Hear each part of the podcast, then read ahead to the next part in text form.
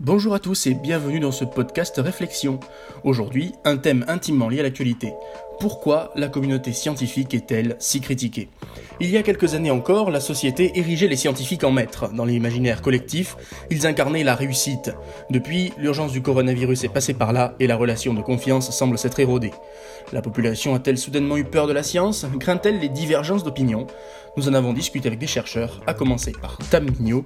Il est chercheur et microbiologiste CNRS de Marseille et il a créé un site web de vulgarisation appelé Diffusons la science. Pour lui, le malaise de certains de ses confrères se à la manière dont ils vivent l'actualité. Je dirais qu'en fait, les scientifiques euh, ont souvent en fait cette difficulté que euh, ce sont souvent eux les oiseaux de mauvais augure, puisque justement par les modèles, mhm. pour donner un exemple, ils prédisent une fort probable deuxième vague. D'accord Donc évidemment, euh, si en fait on n'a pas envie d'entendre dire qu'il y aura une deuxième vague, il vaut mieux ne pas, enfin on a plutôt envie de pas trop écouter les scientifiques. Et finalement c'est un problème classique en climatologie.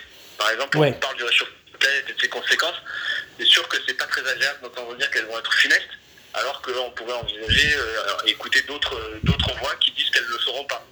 Donc je pense que c'est là-dessus que les scientifiques peut-être ont se ressenti. D'un autre côté, les scientifiques, je pense, euh, sur en tout cas sur la crise de la Covid, ils ont euh, une plateforme unique pour justement pour donner de l'analyse et surtout donner de l'analyse à la portée de tous. Donc je pense que c'est peut-être une plus grande période, et en tout cas pour que les scientifiques, en tout cas ils ont l'occasion euh, cette fois-ci euh, de, montrer à quel point la science euh, peut éclairer certaines choses. Annonce pessimiste, voire collapsologie, des termes peu rassurants mais très courants dans notre époque. Cependant, le problème est plus complexe. La défiance envers la science serait-elle alors ancrée dans la société? Probablement pas, seule une partie de la population aurait perdu confiance envers les scientifiques. Selon Ségolène Aimé, directrice émérite de recherche à l'INSERM, le maître mot doit être la compréhension.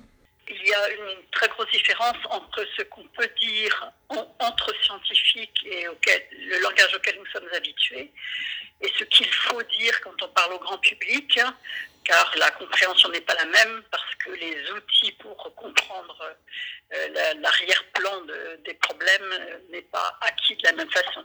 Donc, euh, quand on n'est pas entraîné à parler aux médias, eh bien c'est tout à fait normal en tant que scientifique d'avoir peur parce que les propos qu'on peut tenir vont être mal interprétés, déformés, avoir une portée à laquelle on ne s'attendait pas. Et c'est très très déstabilisant. Il faut remédier à ça parce que y a, c'est basé sur un malentendu.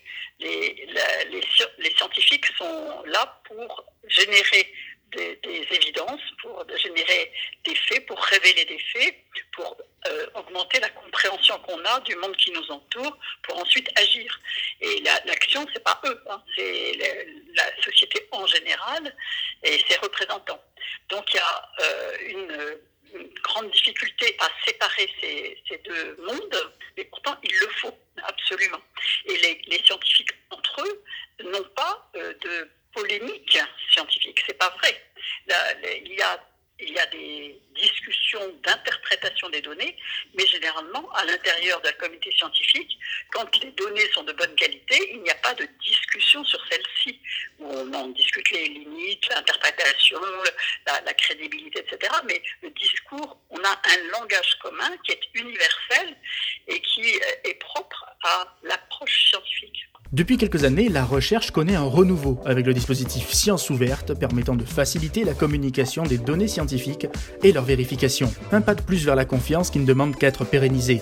Bien que la science se trouve aujourd'hui au cœur de tous les débats, elle nous donne des clés pour comprendre notre monde et notre avenir.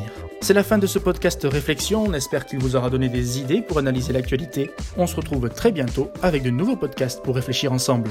Prenez soin de vous et de vos ménages.